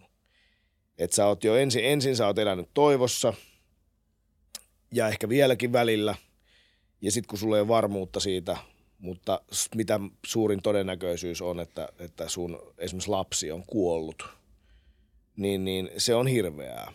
Ja sitten kun ne asiat tulee mieleen, tietysti säännöllisesti vaikka jonkun merkkipäivien yhteydessä, mutta ne tulee mieleen vaikka sille, että – että kadonnut henkilö saattaa saada vaikka viranomaispostia aika pitkään, kunnes hänet on julistettu kuolleeksi tai, tai vahingossa jostain vanhasta asiakasrekisteristä myöhemminkin. Paljon semmoisia asioita, mitkä on niin tosi vaikeita ja inhottavia. Ja tota, se, se, he, tämmöisten henkilöiden kanssa niin kuin heidän lähestyminen pitää olla tosi diskreettiä. Niin pitää olla tosi suora, tietyllä tavalla suora ja rehellinen, että tämmöistä mä tavoittelen. Ja että jos halua, että haluatko olla mukana, ettei, ettei heille synny semmoinen olo, että heitä on petetty. Että mä haluan nyt human interest läppää, mm. nyhtää sinusta mm. kyyneliä ja tota, sitten mä hyödynnän ne niin kuin, tehdäkseni niin kuin jotain spektaakkelia. Et se, se on aika niin kuin, tämmöinen tärkeä asia. Ja mä luulen, että siinä on auttanut itsellä ainakin tämä ihan Madventures-kokemuskin, että me ollaan jouduttu tavallaan ympäri maailmaa kohtaa hyvin erilaisia ihmisiä ja niistä, niissä on toiminut aina se sama juttu. Että tavallaan me ollaan haluttu, että ne ihmiset leikkii meidän kanssa. Ne on saattanut olla kehitysmaan todella köyhiä ihmisiä, joilla yhtään rahaa. Ja sitten kuitenkaan meillä on voitu lähteä sinne sillä linjalla, että me palkataan teidät nyt meille pelleilemään, vaan niin on pitänyt itse haluta leikkiä meidän kanssa, että me saadaan hauskaa ja kivaa materiaalia. Ja tätä samaa tavallaan, siihen auttaa se, että on niin kuin suora. Mm. Ja tätä, tätä tavoiteltiin ja meillä kävi siinä mielessä hyvä tuuri, että kohdattiin – sellaisia omaisia, jotka, jotka niin kuin halus vielä kerran käydä tämän asian läpi. Heistäkin oli kuitenkin monet joutuneet jo aika paljonkin median kanssa tekemisissä. Kyllä. Joo, ei, se on semmoinen niin kuin empaattisuus korostuu ja ymmärrys. Että niin kuin jo tuossakin kuuli, että kuitenkin on ymmärrys siitä, mitä se ihminen kokee ja on kokenut. Joo. Sitten on varmaan monia, monia ihmisiä, tai monet ehkä, jotka ei ole niin, niin taitavia tuossa työssä, niin on vähemmän kokeneita tai vähemmän empaattisia, niin kuin me kaikki, kaikki on Niin, erilaisia. Kaikki ei pysty oppii. tuohon. Kyllä, kyllä. Ja kyllä mä muistan sen, että, että esimerkiksi silloin, kun mä olin nuori rikostoimittaja, niin kyllähän mun piti sitä tosi paljon miettiä etukäteen ja että miten nyt vaikka lähestyy, Mm. lähestyy siellä. Ja sitten ihan va- vaikka seuras, vaikka ei olisi edes niinku lähestynyt, että useinhan ei ne uutiset välttämättä kaivanneet tai ei ollut korrektiakaan niin kuin olla esimerkiksi uhrinomaisiin missään yhteydessä, mutta mä näin heitä siellä niin kuin esimerkiksi oikeussaleissa, näitä uhrien omaisia, niin kyllä se jo, että sä näet, miten tämmöinen ihminen reagoi vaikka siihen, kun kuvaillaan, mitä on tapahtunut, niin kyllä sitten on vähän niin kuin tietysti jo tajuaa, että, että, että se on ihan Jep, käsittämättömän rankkaa. kyllä. Sun rikostoimittajaheesta, sä teit jakson Aki Linnanahden talk showssa ja sitten puhuitte vähän tästä, itse aika paljonkin tästä. Muutenkin vielä vähän pöllittää aihe, koska se oli niin hyvä. No. Mutta se jakso oli muutenkin tosi, siis oikeasti menkää kuuntele- kuuntelemaan sun jakso Aki Linnanahteen kanssa, Aki Linnanahden talk showssa. Ihan siis, ihan briljantti jakso. Ihan Niin on, sika on kyllä hyvä haastattelija. Tosi hyvä. Ö, niin tää tota Lahden doping-skandaali. Mä en tiennyt, no ekaksi mä en ollut edes ihan varma, että sä oot ollut rikostoimittaja aikaisemmin, mutta mä en Joo. tiennyt sitäkään, että sä olit se äijä, joka paljasti sen scoopin loppujen lopuksi. Niin Lahdessa 2001. Kyllä. Joo. Mutta Niin, niin, kelataan vielä siitäkin muutama askel taaksepäin, että mikä tämä niin kuin, mikä tämä doping-skandaali ylipäätään oli ja missä Suomen hiihto, Suomen hiihto ylipäätään, missä, missä tilassa se oli siihen aikaan, mikä, tä, mikä oli niin kuin Suomen kansan silmin tämä tarina? No se oli semmoinen, että 90-luvun lopussa suomalainen hiihto oli huonossa kunnossa. Se oli, se oli erittäin heikossa hapessa. Nyt en ole sillä tavalla urheilutoimittaja tai historioitsija, että muistaisin sitä nyt tarkalleen minä vuonna mitäkin, mutta että suomalainen hiihto ei ollut kovin hyvässä hapessa. Ja sitten se yhtäkkiä alkukin olla aika hyvässä hapessa. Siihen liittyy muutama huippuhiihtäjä, jotka, jotka nousi sitten niin kuin menestykseen. Ja tämä oli tietysti meille kansallisesti iso asia, tämmöinen niin kuin klassinen suomalaislaji, oikein kansallisurheilu, hiihto ja sitten pärjätään. Ja nämä tähdet sitten media tietysti loi heistä, heistä tota, vielä sitten erityisesti tämmöisiä sankareita ja siihen liittyy ennen kaikkea tämmöinen äh, kuin karpaasit. Joo. Karpaasit oli niin kuin oikein semmoisia just, että nyt on perhana hieno suomalainen urheilumeininki. Ja tavallaan olikin. Siis niin kuin, siinä oli Mika Myllylä, Jari Isometsää, siinä oli Harri Kirvesniemeä. Muista oliko joku neljäskin näistä niin kuin virallinen karpaasi. Sitä käytettiin, oli myynnissä karpaasituotteita ja karpaasit oli vetonauloina monenlaisissa tapahtumissa ja niin kuin hiton hienoja ja käytettiin paljon termiä, vaikka rehellinen Lapin mies oli Jari Isometsä Torniosta muistaakseni, tai sieltä Länsi-Lapista kuitenkin. Ja tota, sitten yhtäkkiä ö, oli kotikisat, kauhea näytön tarve ja se, että nyt murskataan Norja ja niin kuin näytetään kotikisoissa voitetaan. Ja sitten ensin käykin niin, että tulee, siis tulee kultaa, tulee mitaleita, huippumenestystä. Sitten yhtäkkiä kesken Voittaako kisojen. Mika Myllylä ja Riiso Metsä kaikki voittaa kullan? Tai... Niin muistin, siis mäkään en enää tarkkaan Joo, muista. Kaikki sul- voittaa se ja meni viestissä. Joo, ja sitten Joo. sit käy ensin vähän semmoinen outo juttu, että, että yksi suomalaiset katkee niinku sauva viestissä. No myöhemmin ilmenee, että se katkaisi sen tahallaan, Joo. että ne ei joutuisi Immonen, testiin. eiks vaan? Immonen, joo. Mä en enää muista näitä kunnolla. Ja tota noin, niin joo, Janne Immonen olisiko. Joo. No anyway, Rock Your Day. ei se ollut Janne Immonen. Joku, joku Rock Your Day. Tota noin, niin, niin. anyway, anyway, tota noin, niin, niin.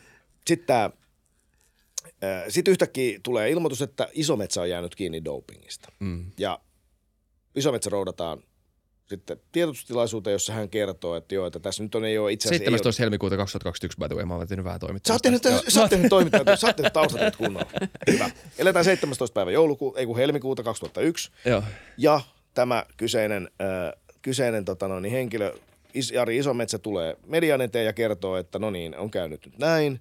Ensin ollut siis huhuja, että hän on vetänyt tämmöistä Hemohes-nimistä nesteyttäjää, joka ei siis varsinaisesti paranna suoritusta, mutta on kielletty, että ollaan oltu vähän tämmöisellä harmaalla alueella ja tässä ei nyt mitään teki, tämä on mun niinku tyhmää sooloilua ja niinku yksi ulkomaalainen herra X on häneen pistänyt tällä lääkkeen. Tämä on siinäkin mielessä hauska suomalaisen doping-historian, kun aikoinaan Martti Vainio jäi kiinni Los Angelesin olympiakisoissa dopingista, kestävyysjuoksija, mitalisti, niin tota, hänkin, hänkin sitten kertoi, että niin kuin täysin tämmöinen ku, rakenteen ulkopuolinen talonmies oli hänelle antanut nämä nämä tota, ruiskeet. A guy. Niin, niin, niin, että ei se vaan ole siis tämä järjestelmä. Niin. No sitten myöhemmin kuullaan, että on ollutkin tämmöinen salainen saunasopimus jo siinä vaiheessa, että Isometsä ottaa niskoilleen tämän keissin ja saa siitä miljoona markkaa, eli 170 000 euroa korvaukseksi. Eli siinä nähdään, että, että Keneltä tulee? muilta hiihtäjiltä. Muilta. No nyt mä en muista, oliko se Karpaa, sitten Hiihtoliitto, miten se, Niin, niin. mikä ryhmä, mutta ne, jotka tavallaan kaikki niinku tunnusti, että okei, nyt sä menetät hirveät määrät fyrkkaa, kun sä tästä kiinni ja me joudutaan nyt sulle se korvaamaan, koska tota, me pystytään jatkaa tätä kuvioa vielä. Näin mä sen niin kuin näin. Mm. No, sitten homma etenee ja kisat jatkuu ja ollaan niin kuin ennenkin. No Isometsä on nyt vähän sählännyt, mutta ei tässä nyt sen pahempaa käynyt. Ja sitten yhtäkkiä tulee viikonloppu ja Helsingin Sanomiin soitetaan. Nimetön vihje, jossa kerrotaan, että ei olekaan ollut nyt her- herra X varmastikaan asialla ulkomailta, vaan on löydetty Hiihtoliiton lääkärilaukku löytötavarana Alatikkulan Shelliltä ja siellä on, se on ollut täynnä doping-aineita. Ja ton mä olin unohtanut ton, että Joo. joo. toi on niinku ihan käsittämätön, jos oikeasti miettii. Ja joo. pointti oli siis se, että jos tämmöinen laukku todella oli jäänyt, niin sehän sitten osoittaisi, että tämä kaikki oli ollut valhetta, mitä aikaisemmin oli puhuttu ja, ja niin kuin on selkeät viitteet siihen, Kyllä. että se on ollut organisoitua ja, Ja se vähän- on tienneet siitä. Se vähän hyppäsit sen yli, mutta se ei, voi korostaa, pitää varmaan korostaa sitä, että kuinka niin kuin iso helpotus tavallaan se lehdis, lehdistötilaisuus oli. Just nimenomaan sen Niin se, takia. että se oli todella hu- se ulkomaalainen herra. Niin. niin oli. Se, Et siis Jari se oli niin, niin suomalainen läppä voi se, että ulkomaalainen paha. Jep, Ja ja mä ei oon edes talkkari, joka nyt ei muutenkaan liittyisi, mutta että, niinku, että se on nimenomaan ulkomaalainen. Jep, jep, Ai jep. jumalauta. Ja sitten se isometsän tota, se, että, että tää, mä en ole käyttänyt tätä ainetta parantaakseni suorituskykyä, vaan siksi, että mä pääsisin tota, maali, tai siis pääsin ylipäätään aloittaa kisat, koska siihen aikaan hiihtoliitto oli kai vetänyt, ei siis Suomen hiihtoliitto. Kansainvälinen ylipäätään- hiihtoliitto oli asettanut do, eh, doping-epäilyjen takia semmoisen hemoglobiinin rajan, Joo. jos sulla on korkeampi hemoglobiini, niin se viittaa siihen, että sä oot käyttänyt kiellettyjä menetelmiä, joita sä et pääse starttaamaan. Jep, Joo. jep. Ja Ja hän se, sillä sitten väitti laskevansa sitä. Kyllä, että hän oli niinku uhri. Niin, vaikka kuin. tosiasiassa hän laski sillä nimenomaan niitä korkeita hemoglobiinitasoja, jotka olivat korkeita siksi, että hän oli käyttänyt Just niin, epohormonia. Ja niin kuin olivat, myöhemmin on näytetty sitten paljon myöhemmin, että ne todella kaikki nämä... Oikeudessa nimenomaan. Niin, oikeudessa on näytetty, että he käyttivät tätä hemohes-nesteytystä peittääkseen epohormonin käyttöä. Ja jäikö kaikki sitten niinku tästä kiinni? Miten se, miten, mikä tämän jälkimaininki tästä Jälkimaininki sitten oli se, että tavallaan kaikki olisi jäänyt kiinni anyway. Joo. Siis he jäivät kiinni sitten doping-testissä itse asiassa samana päivänä, niin. muistaakseni, kun se mun jymyjuttu sitten tästä Tässä laukusta. Lääkärilaukku, joo. Lääkärilaukusta. Et se, et, et sehän ei vaikuttanut siihen asiaan, etteikö he olisi jäänyt kiinni. Mutta se järjestelmällisyys, koska jälleen olisi kuultu selityksiä, olisi ollut mitä tahansa juttuja. Nyt, nyt pystyttiin jo näyttämään, että, että organisaatio on mukana. Valmennus on mukana, lääkärit on mukana. Ja sitten toinen, mikä on tässä olennaista, tässä pitää loikata muutama vuosi taaksepäin. Et silloin, kun Suomen hiihdolla ei mennyt hirveän hyvin, tai oli just alkanut menee hirveän hyvin, niin STT, Suomen tietotoimisto, julkaisi tämmöisen uutisen, jossa se kertoi, että, että hiihtäjä Jari Räsänen on käyttänyt tätä epohormonia ja että se on tapahtunut valmennuksen ja hi- hiihtoliiton johdon tie, tieten, tieten. Ja tästä tuli kauhea show. Ja ö, siitä tuli kunnianloukkausjuttu. Ja STT ei ollut tehnyt kotiläksyjään ihan kunnolla. STT hävisi sen. Ne ei pystynyt näyttämään oikeudessa, että heillä olisi ollut kunnolliset lähteet tähän näihin väitteisiin, jotka siis Hiihtoliiton johto, valmennus ja tietysti hiihtäjä Rä- Räsänen kiisti jyrkästi, että täyttä paskaa. Ja sitten käytiin hirveät oikeudenkäynnit ja käräjillä tuli jotkut ihan niin kuin jäätävät korvaukset niille Hiihtoliiton herroille. Ja siellä oli esimerkiksi entinen pääministeri Esko Aho oli Hiihtoliiton johdossa silloin. Siellä oli monta tämmöistä merkittävää henkilöä siellä Hiihtoliiton hallituksessa, jotka kaikki että me ollaan Hiihtoliiton johtoa, te just väititte, että me tiedetään dopingista. En varmaan ole tiennyt, kiitti kun väitit, maksa korvaus. Mm. Ja näin kävi. Ja sehän oli Mistä, tietenkin, mistä luokasta puhutaan korvaussumma? Korvaussummat oli siis, niinku, siis miljoona korvauksista Niin, niin, niin. puhuttiin. Joo, mun mielestä ne oli miljo- miljoona korvauksia markoissa siis, mm. mutta kuitenkin siis niinku ihan tosi merkittäviä summia. Et ei mitään, että hei, sut raiskattiin, että tossa on sulle kaksi tonnia Jep. tsemppiä. Just niin. Vaan niinku ihan oikeasti, että sinä olet hieno herra, nyt sinun kunnia loukattiin ja okei, tuossa on sulle niinku 15 tonnia tai 20 tonnia tai 30 tonnia, jotain tollaisia. Siinä niinku ihan eri, eri ja se, se, oli, se oli monen ihmisen oikeustajua loukkasi se syvästi, koska monet ajatteli, että etteikö vaan olisi vähän vipstaakia siellä taustalla ollut, että onko se nyt ihan niinku turhastakaan se juttu STT syntynyt. Ja tämä tausta oli olennainen, koska mä väitän, että se henkilö, joka vinkkasi sen jutun Hesariin ja joka päätyi lopuksi mulle, niin olisiko se tehnyt sitä, jos ei tämmöistä niin kuin touhua olisi ollut. Mm. Tähän myöhemmin johti siihen, että se tuomio purettiin, koska tämä paljastui, tämä koko, koko korttitalo ja Epon mm. käyttö. Siellä tuli, nyt mä en tarkkaan nyt voi väittää, koska mä en muista, mä en silloin enää saanut siitä palkkaa, että mä seuraan sitä asiaa. Mutta että Jari Räsänen taisi saada jotain rapsuakin siitä – niin kuin, Oikeasti, okei. Okay, niin. Siitä, että niin kuin hän oli perusteetta. Ettei siinä ollut joku petos perkele juttukin. Mä en muista, saaks, oliko siitä jotkut valmentajat, valmentajatkin siinä sitten tavallaan, että hei, että hän olitte tuossa just oikeudessa kirkkain silmin valehdelleet suut silmät täyteen paskaa. Niin, kyllähän se niin kuin, oikeudessa ei pitäisi, tai siis sehän nimenomaan siellä ei pitäisi valehdella niin kai siitä sitten niin jotain silloin, jos seuraa. Niin, niin, jos niin. olet todistaja, niin. että syytettyhän oot. Niin, niin, siis totta kai. Se on hauskaa, silloin sä voit sanoa, mitä sä haluat. Niin. niin. mutta tota, joo, ei näin. Mutta siinä joo, se, se oli niinku olennainen asia, että se, mm. se oli ollut, sitä oli niinku käyty läpi, ihan se oli valtava mediaspektaakkeli, Jep. ja se sattui olemaan mun nuoren rikostoimittajan ensimmäinen oma – juttu. Niin just. Sulle tuli siis kesällä 99, että mä menen sinne seuraa sitä STT-juttua. Mä olin istunut sen läpi käräjät ja hovioikeuden. Et mä olin niinku tavallaan tosi selvillä, että nyt mä en saa ryssiä mitään, koska jos mä mm. mokaan mitään tässä, mm. niin mä oon samalla tavalla tuolla istumassa ja taas ne tulee ne hiihtolitoukkelit sillä, että paljon tällä kertaa otetaan. Mutta tossa on muuten paine. Joo, kyllä. Siinä oli kova paine, niin mä, tavallaan, että virheitä ei saa tehdä. Joo, kyllä mä oon välin miettinyt tässäkin podissa tätä tehdessä, että et, et jos nimetään joku väärä, tai sanotaan vähän väärin, ei niinkään, että siinä olisi joku, että me täällä valehdeltaisiin tai laitettaisiin mitään, niin missä informaatio tuli ihan tahalteen, mutta se on se, että, että jos sä sanot jotain vähän vinoon, mm niin sitten se alkaakin koskea journalistista ohjeet. Te olette tietenkin, niin kuin, tai journalistin ohjeet, te olette tietenkin osa Helsingin Sanomien toimituksellista sisältöä. Ei ole, ei ole enää. Ei ole. Ette ole enää. Eikä oikeastaan missään vaiheessa niin, oltu. Niin. Tai me, me oltiin niin, siis, miten, te lu, miten se luettaisi muuten? Olisitte, niin, se on olisitte te kuitenkin Kyllä osa siis sitä. julkisen sanan neuvoston säännöt koskee kuitenkin meitä niin, ää, tässä vaiheessa. Ja, ja tota me ainakin... Niin, niin te itse haluatte, että ne koskee. No siis ainakin tai silloin... Siis me saadaan itse valita, eikö vaan? Niin, mutta Toki. silloin kun se, se, sitä julkaistiin myös HSS, niin silloin ne oli Joo. voimassa. Nyt me ei olla enää HSS tällä hetkellä, niin Joo. nyt me voidaan periaatteessa tehdä mitä halutaan. Niin no silloin te yritetään... niin silloin sanotaan näin, että Helsingin Sanomien linjat tai niin kuin Helsingin Sanomien vastuut, niin kuin heille ei ole vastuuta siitä, mutta silloin kun Joo. he on julkaissut teidän sisältöä omalla, omalla Kyllä. omilla sivuillaan, niin silloinhan se on myös niin kuin koskenut Jep, just näin. Se, se, se, oli just näin, mutta tota, ei me nyt tehty mitään silloinkaan eri tavalla, mitä ei tehty. Lähinnä se liittyy niin kuin ehkä näihin kaupallisiin jaksoihin ja miten – miten tarkkoja pitää olla niiden erittelyssä ja miten niitä tuo esille. Ja ne oli tämmöisiä, mitä puhuttiin aika paljon, että mikä on se niin kuin mainos ja mikä on niin kuin sisältö. Ja semmoisia jaksoja hän ei tullut HSN, oli päätös, oli koko ajan HSN ulkopuolella. Niin. Me tehtiin vaan näitä Joo. tämän tyyppisiä jaksoja. Joo, näitä ikään kuin meidän maanantai-jaksoja. Tämä on mun mielestä ihan hurjan mielenkiintoinen aihe, koska tämä Joo. liittyy myös tähän median muuttumiseen. Kyllä. Siihen, että kun nämä alustat ei enää olekaan mediayhtiöiden yksinoikeusasioita, niin kuin nyt vaikka se HS – joka on tietenkin laatumedia, jossa tämän kaltainen podi on laatusisältöä.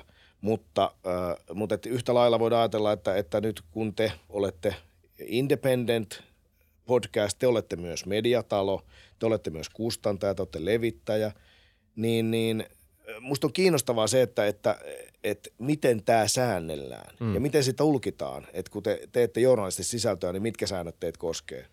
Todellakin. Siis ja. Sitten olisiko esimerkiksi, jos sä sanoisit jotain, niin olisiko, oltaisiko me siitä vastuussa? Totta kai. Niin. Siis niin kauan, jos mä nyt alkaisin, nyt teitä alkaa jännittää, koska mitä mä äsken puhuinkaan noista hiihtäjistä, väitikö kenen mitä tehneenkin, niin mm. se onkin teidän vastuulla. Ihan oikein. Se, se on mun se... vastuulla totta kai, mutta on se teidän Se on vastuulla. myös meidän vastuulla. Jos me julkaistaan mm. se sellaisenaan, niin, niin tavallaan mm. totta meillä on vastuu siitä, mitä me julkaistaan. Niin. Onko toi, onko toi, koska siis, mitä tämä vertautuu esimerkiksi siihen, että jos sanotaan, että ö, jos mä toimittajana raportoin, että – ö, joku poliitikko on sanonut jotain. Ja mä tiedän, tai ainakin mä uskon, mulla on vahva usko siihen, että poliitikko, se mitä se poliitikko sanoo on väärin. Mutta jos mä raportoin vaan ikään kuin sillä kulmalla, että joku tyyppi on sanonut näin. Niin sä siteeraat. Niin, mm. siteeraan. Niin oltaisiko me tota, ollaanko me samalla tavalla vastuussa siitä, mitä sä sanot, öö, ollaanko me sun mielipideen julkaisija? Mielipide, tai, tai oot, Joo. on hyvä kysymys. Mä Joo, teidän pitäisi tämä asia ainakin jollain tavalla kontrata siis, että jos mä teen jonkun väitteen, joka nyt tietysti siinä on varmasti se, että miten kova väite se niin. on. Jos teen kovan väitteen, niin teidän tulisi, on vastavuoroisen Se oli tarpeeksi monta en muista sanaa siinä. niin, mä niin, niin, niin, niin, sen, silleen mä tämän vähän niin kuin hoidinkin. Mm. Mutta tota, siis, et, et, et teidän pitäisi tavallaan tehdä vastavuorosta kuulemista, teidän pitäisi soittaa sille tyypille, jos mä oon esittänyt joku kovan väitteen, niin teidän pitäisi soittaa mm. sille, että hei, tämä Rantala tuolla meidän podissa sanoo näin, että mitä sä haluat tähän kommentoida. Ja sitten voi olla, että se riittäisi. Mm. Tai sitten jos se mun väite on niin kuin superkova ja se kiistää se, että silti laitatte sen, niin se on jo sitten teille, teille rapsut. Että tavallaan näitä sääntöjä on äh, niin kuin sovellettu sekä niin kuin totta kai oikeudessa, tai siis että meillä on lainsäädäntöä, mutta sitten meillä on nämä tämmöiset itseregulointijutut, niin kuin vaikka julkisananeuvosto. Sehän ei ole mikään, eihän sillä ole mitään velvollisuutta. Niin, niin. Siis, sit, sit, Suomen uutiset, yllätys, yllätys, Persujen lehti ei ole mukana tässä itsesäätelyjärjestelmässä. Minkähän takia? Niin tota, ne, niitä ei tarvi noudattaa niitä sääntöjä. Ne sanoo, että ne noudattaa niitä, mutta joka tapauksessa niitä ei tarvitse, tai me ei voida testata sitä, koska me ei voida kannella julkisena neuvostoa mistään, mistään Suomen uutisten jutusta, koska ne ei ole siinä mukana. Mm. Sama kuin, että me ei voida kannella niin kuin, niin kuin, jonkun somejulkiksen Instagram sivusta, että hei, että se puhuu tuolla ihan paskaa nyt jostain rokoteasioista, niin me ei voida kannella siitäkään mihinkään julkisena neuvostoon, koska se ei ole mikään viranomainen. Ruotsissa on viranomainen, täällä ei. Niin mm. Täällä se on itsesääntelyelin, jossa, joka, joka on, johon tulee mukaan ne mediat, jotka haluaa. Tämä on hyvä käydä tämä keskustelu ja oppitunti 300 podin jakson jälkeen, mutta kiitos. Ei, sori, että tämä on vähän tämmöistä nyt viranomainen. Ei, mutta tosi hyvä. Mulla on tästä just nimittäin tuoretta kokemusta. Okay. Tuli lunta tupaan, meni vituiksi. Mm. Tai siis, mun mielestä ei tietenkään mennyt vituiksi, vaan niin kuin, tuli perusteeton langettava ö, päätös, eli huomautus sieltä julkisena neuvostosta. Mm. Me tehtiin neloselle semmoista ohjelmasta, ohjelmaa kuin sata kysymystä ilmastosta. Joo. Ideana oli, että saataisiin kaupalliselle kanavalle eh, hyvään katseluaikaan suomalaisten perheiden katsoessa lineaarista televisiota, niin ilmastokriisiin liittyvää sisältöä. Ja maksaja oli Fortum. Ja se tehtiin, se oli niin kuin jotain uutta. Siinä mielessä siis media bisnesteknisesti, että se Fortum niin kuin maksoi sen ohjelman tekemisen ja Nelonen sitten näytti sen. Ja tästä tultiin tietenkin niin kuin hyvin niin kuin tavallaan semmoiselle alueelle, missä pitää pohtia aika tarkkaan, että kuka nyt on niin kuin tämän toimituksellisen sisällön niin kuin päättäjä. Mm. Onko se tämä, joka maksaa sen, vai onko se tämä, joka tekee sen, onko se tämä, joka julkaisee sen. Mm. No lain mukaan ja ISN mukaan se on tietysti silleen, että se, joka julkaisee sen, niin on vastuussa ja sitten tietysti sisällöllisesti on toimitus. Ja me ajateltiin itse silloin näin, että, että tämä tulee olemaan varmaan aika iso osa uutta mediaa, että kun nämä kanavat katoaa ehkä tai muuttuu, niin tulee ihan salattiin teillekin voisi tulla. Sanotaan että vaikka, että tulisi Finlayson ja sanoisi, että tuossa on teille pojat 100 000 euroa, tehkääpä sarja tai dokumentti, joka tutkii sitä, miten päin persettä niin kuin vaatetusteollisuuden niin kuin, vastuullisuusasiat on hoidettu. Me ollaan hoidettu ne tosi hyvin. Meille olisi hirveän kiva, että paljastaisitte kaiken paskan, niin mm. me saataisiin hyvää kilpailuetua, kun kaikki tajus, että paskojen kanssa ei haluta, niin kuin, ei haluta kuluttajana käyttää. Tuossa ei olisi tavallaan mitään väärää. Mitä, mitä tuossa olisi huonoa? Tai siinä on paljon hyvää. Ainakin. Siinä on, niin, no totta kai siinä, siinä, niin. on, siinä on riskejä, mutta niin. siinä on paljon kyllä. hyvää. Niin, ja siis niin kuin, että, että, ole mitenkään ilmeistä, hyvin. että tämä on täysin paska järjestelmä. Niin, niin nimenomaan. Niin, joo, niin. Joo. Mm. Nyt sitten tässä oli semmoinen, mikä teki tästä asiasta erityisen vaikean, oli se, että Fortumi oli tehnyt Uniper-kaupat Saksaan. Mm, Niillä oli äh, tota, just tullut taseeseen isosti saastuttavia hiilivoimaloita ja se oli herättänyt tosi paljon, paljon äh, negatiivista huomiota. Mm. Ja sitten tietysti kun tämä ohjelma julkaistiin, niin todettiin, että monet aktivistit ilmoitti ja muutkin kriittisesti asioihin suhtautuvat, että hei, että mitä helvetin viherpesua tämä nyt on. Mä itse kuvittelin silloin, että jos me tehdään se ohjelma niin kuin journalististen sääntöjen mukaisesti niin, että Fortum-asiakkaana ei saa vaikuttaa sen sisältöön, vaan ainoastaan he on mukana siksi, että he haluavat, että näistä aiheista keskustellaan, koska he kokivat, että siitä on heille hyötyä. Mikä myös voi olla jollain tavalla ihan vilpitönkin. Mikä voi olla ihan vilpitön. Ajatus. Nimenomaan. Niin, siis tämä oli. Ja siis mä ajattelin kyllä. sen niin, että okei, että tässä ei ole mitään riskiä, koska tota, että me ei anneta heidän tota, vaikuttaa sen sisältöön. Jep. Ja tota, tehtiin siitä omasta mielestämme ihan hyvä niin kuin työprosessi, jossa pystyttiin toteamaan, että me saadaan rahat joka tapauksessa. Siinä oli monta asiaa. Ja esimerkiksi se, että kun me tuli haastattelu, oli suorat, tai siis ei ollut suorat lähetykset, vaan nauhoitettu studiossa, niin, niin että sitä ei ole leikattu niin, että se jotenkin edistäisi esimerkiksi Fortumin asiaa. Niin me julkaistiin ne leikkaamattomana suplassa ne kaikki keskustelut mitä kukaan ei yleensä tee leikatusta keskusteluista, että julkaisee ne leikkaamattomana, koska silloin se joudut myös näyttää, miten paska sä oot välillä. Ja kaikkihan haluaa tietenkin toimittaa, että näytä mahdollisimman hyvältä. Kaikki önkötykset tai tyhmät kysymykset tai tyhmät tai reagoimattomuudet, niin sä et paljasta niitä, jos sä leikkaat sun ohjelman. Me näytettiin se leikkaamattomana. Tai laitettiin kaikki. Mä ajattelin, että tämä on niin avoin prosessi kuin voi olla. Mm. Ja tuli silti turpaan. Mistä se tuli? Mm. Sen kun tietäisi. Ei okay. kerttu. No se siinä on mun mielestä ongelmallista. Siinä mä tein hyvin pitkän, tai tein, teimme hyvin pitkän vastineen sinne, jossa no. perusteltiin ja kuvattiin tämä prosessi. Ja myöskin sanottiin, että toivoisimme, että meille esitettäisiin yksikin kohta Joo. ohjelmasta, jossa olisi joku journalistinen esimerkiksi virhe. Todellakin kyllähän se, niin kuin jos huomauttaa, niin pitää huomauttaa jossain konkreettisesta, niin. eikä vaan huomauttaa huomautuksen perusteella. Ilman, niin. mä nyt tiedän sen, se perustelu oli aika oudolta. Niin, no, niin. mutta se perustelu, te voitte käydä lukemassa sen sieltä ISN sivulta, mm. samoin kaikki kuuntelijat. Jep. Perustelu oli hyvin yksinkertainen ja hyvin lyhyt. Se, että äh, tämän yhteistyön äh, muodon takia, joka oli siis jotain uutta, niin syntyi epäilys katsojalle, että tässä voi olla niin, että toi on päässyt vaikuttamaan tähän sisältöön. Mm. Ja siihen liittyi se, että meillä oli fortumilaisia vieraita myös siinä mm. ohjelmassa, mm. muistaakseni kolme kappaletta yhteensä. Muistaakseni 18 noin vierasta tai parista kymmenestä haastateltavasta yhteensä. Ja, tota, ja joista niin kuin vaikkapa ensimmäinen, jossa mukana oli ilmastoaktivisteja, Greenpeacea, erittäin hyvä, tiukka keskustelu, jossa oli Fortumin johtajan mukana. Niin ihan niin kuin täysin perusteltua. Ei sellaista keskustelua ei sitä paitsi missään suomalaisessa mediassa käyty annettu tuollaista määrää aikaa esimerkiksi niille vast, vastakkaisille argumenteille ja aktivisteille kuin, kuin vaikka tuossa ohjelmassa. Eli tavallaan se oli mun mielestä erinomaista journalismia ja siinä ei ole mitään. Niin onhan se hyvä, että se toinenkin osapuoli pääsee, jos siitä puhutaan, on sitten rahoittanut se ohjelma vai ei. Kunhan niin. se ei nimenomaan sitten pääse kertoa sulle Riku, että leikkaa noin mun huonot osuudet pois ja leikkaa toi todella hyvä aktivistikysymys pois. Silloin meillä on ongelma, niin. kai. Mutta Mut me pystyttiin näyttämään se laittamalla niin, se. Tämä, tämä oli, mutta se fiilis nyt jäi ja mun mielestä toi päätös oli huono, koska nyt se ei tavallaan ottanut kantaa ollenkaan siihen, mitä me oltiin tehty oikein. Jep. Niin nimenomaan, siitä ei saa niin kuin, siitä ei saa... saa ohjetta. Ja, mu- Te ette saa mitään ohjetta. Mä en saa mitään niin. ohjetta Mä toivoisin, tosta. että se niin. tapahtuisi, niin. mutta kun, mä, sit, kun se tuli, mua otti se todella paljon päähän. Raivosin ehkä itsekseni pari päivää, mutta sitten mä mietin, että mä oon freelanceri, yrittäjä. Ei mulla ole aikaa esimerkiksi kahta viikkoa nyt käyttää ilmaiseksi siihen, että ollaan nyt kehittämään suomalaista journalismikenttää, mm. kestämään tämän tulevaisuuden niin kuin monikanavaisuuden Kyllä. ja rahoitusongelmat – niin kuin, se, vaan toi olisi pitänyt sen JSN mun mielestä tehdä. Niin tai joku ohjeistus, koska siis niin. Niin kuin, mä, ymmärrän, sen duuni. mä ymmärrän sen, tietenkään niin kuin toi on mistään niin perseestä revitty selitys toi, että niin kuin siinä saattaa olla tietty Kyllä mä ymmärrän, in, että se epäilys saattaa tulla, kyllä. kyllä.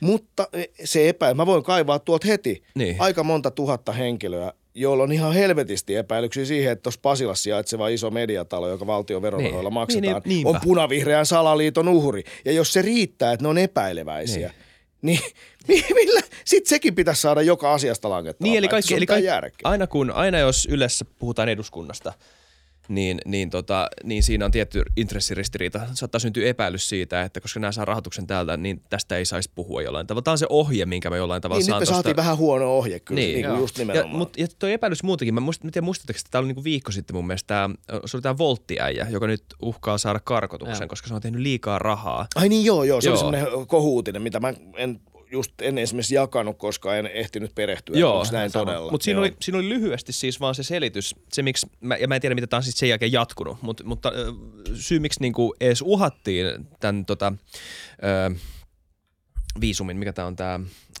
että saa oleskeluluvan ö, tota, jatkamisessa. Ainoa syy, miksi sitä edes niin kuin mietittiin, että ehkä tämä pitäisi keskeyttää, oli se, että oli syntynyt epäilys siitä, että tämä käyttää epärehellisiä keinoja näin ison summan tienaamiseksi. Niin. Johtakin niin, että se on niin, niin kyllä. kielletyillä. Joo, ja, sen, ja, kyllä riittää. ja se, sen jälkeen no, tämä tyyppi oli mennyt sanomaan, että ei kun tässä on kuitit, mm. näin paljon mä oon tehnyt duunia, mulla on alibeja tai mitä kaikkea muuta. Mä näyttää, mi, mitä väliä on jollain epäilyksellä sen jälkeen, mm. jos sulla on näyttää. Niin, tai sehän niinku rapauttaa kyllä oikeusvaltio aika tehokkaasti. Jos joku kuka tahansa voi vain sanoa, että hei, Mä epäilen. Mutta tässä me tullaan just tähän samaan. Me puhuttiin mm. aluksi, aluksi Twitteristä ja me puhuttiin regulaatiosta ja näistä alustoista. Että meillä on tämmöinen itsesääntelyelin, joka nyt kuitenkin ei ole niin kuin varmaan sekä toimi millään massiivisilla budjeteilla. Ei niillä ole aikaa ehkä välttämättä vaikka mä niin, nyt tässä raivoon, että perkele, miksi te ette niinku tehnyt kunnon nyt sit päätöstä mm. ja päättänyt että noin ja näin ja näin ja antanut ohjetta, että mihin pitää mennä.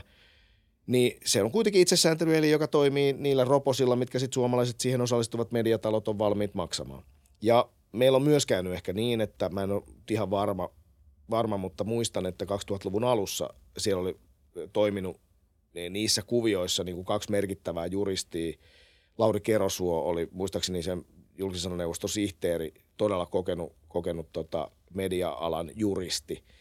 Sitten oli Timo Vuortama, joka oli journalistisen päätoimittaja, kanssa niin kuin tosi iso vaikuttaja tuossa viestintäoikeuden kehityksestä. Meillä niin ehkä vähän jäänyt puuttumaan nyt tuollaiset hahmot. ISNS, en muista, onko siellä ehkä yksi, niin kuin, jolla on juridista koulutusta. Ja nimenomaan, okay. joo, ja taas mä nimenomaan koin tuossa, kun me kirjoitin sitä vastinetta sinne, että, niin kuin, että mä haluaisin, että nämä nyt jollain tavalla käytäisiin läpi nämä pointit, että missä se virhe on tehty ja missä on ollut journalisti. Mutta summa summarum, hirveät valitusta mä tässä jauhan, mutta se johtuu siitä, että mä no ymmärrän, koin, että se oli väärin, koska mun mielestä me ei tehty journalisti mitään Ja tosi mielenkiintoinen siis tavallaan niin kuin tietää ihan omasta näkökulmasta, mutta myös sille, että niin kuin tollenkin Me mietitään tätä koko ajan ja, siis. Tämähän ja, on meidän, niin kuin, kyllä t- tätä pitää pyörittää jollain tavalla sitten, että meidän on niin kuin, aikuisena ihmisenä jollain tavalla niin kuin järkevää laittaa tähän aikaa. Mm. Öö, vaihtoehtoiskustannus. Siis mm. ihan selkeää. Ei voida vaan pelkästään ilmaiseksi tehdä hyvää tai niin. puoli hyvää tai mitä tahansa sisältöä. Ei, ei voi, ei voi, ei voi loputtomasti. Ei, ei todellakaan, niin. mutta mut, mut, tota, mut kyllä mä niin kuin välillä on ihan neuroottisenkin varovainen tai jotenkin ajattelen sitä, yliajattelen sitä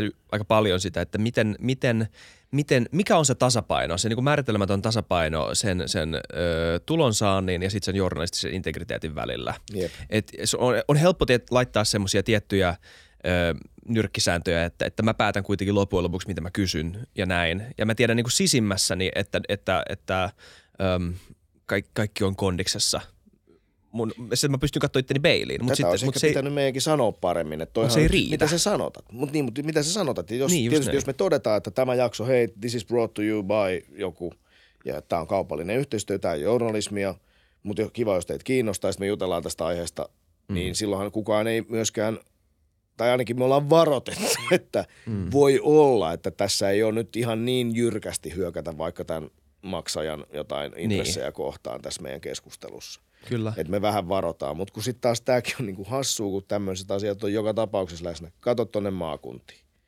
Mm. Siis niin kuin meillä on ihan tästä ihan muutama vuoden takaa, se oli jossain Pohjanmaalla oli joku keissi, missä päätoimittaja, miten se meni, irtisanotu paikallisesta lehdestä, koska koki, että hänen journalistista riippumattomuuttaan uhkasi muistaakseni joku, jokin merkittävä sen alueen vallankäyttäjä. Mm. Saatto liittyy ilmoitus tuottoihin. Ja mä muistan, että mä oon kuullut vaikka kuinka monta kertaa, että joku tietty vaikka joku osuuskauppa jossain on niin, kuin niin helvetin iso ilmoittaja, että kukaan ei uskalla niin kuin niin. mitään. Tämä on niin tämä ikuinen kyllä. ikään kuin niin. ongelma. Niin. Ihan sama, onko tämä uutta mediaa vai vanhaa mediaa, niin kaikki joutuu tappelemaan samojen kysymysten kyllä, niin kuin välillä. Kyllä. Kyllä. Tai kanssa. Tai että mistä joku aihe syntyy. Että se oli yksi, yksi mitä, se, mitä se ISNn juttu oli se, että olisi tämä niin Fortumin idea, että tämmöinen ohjelma tehtiin.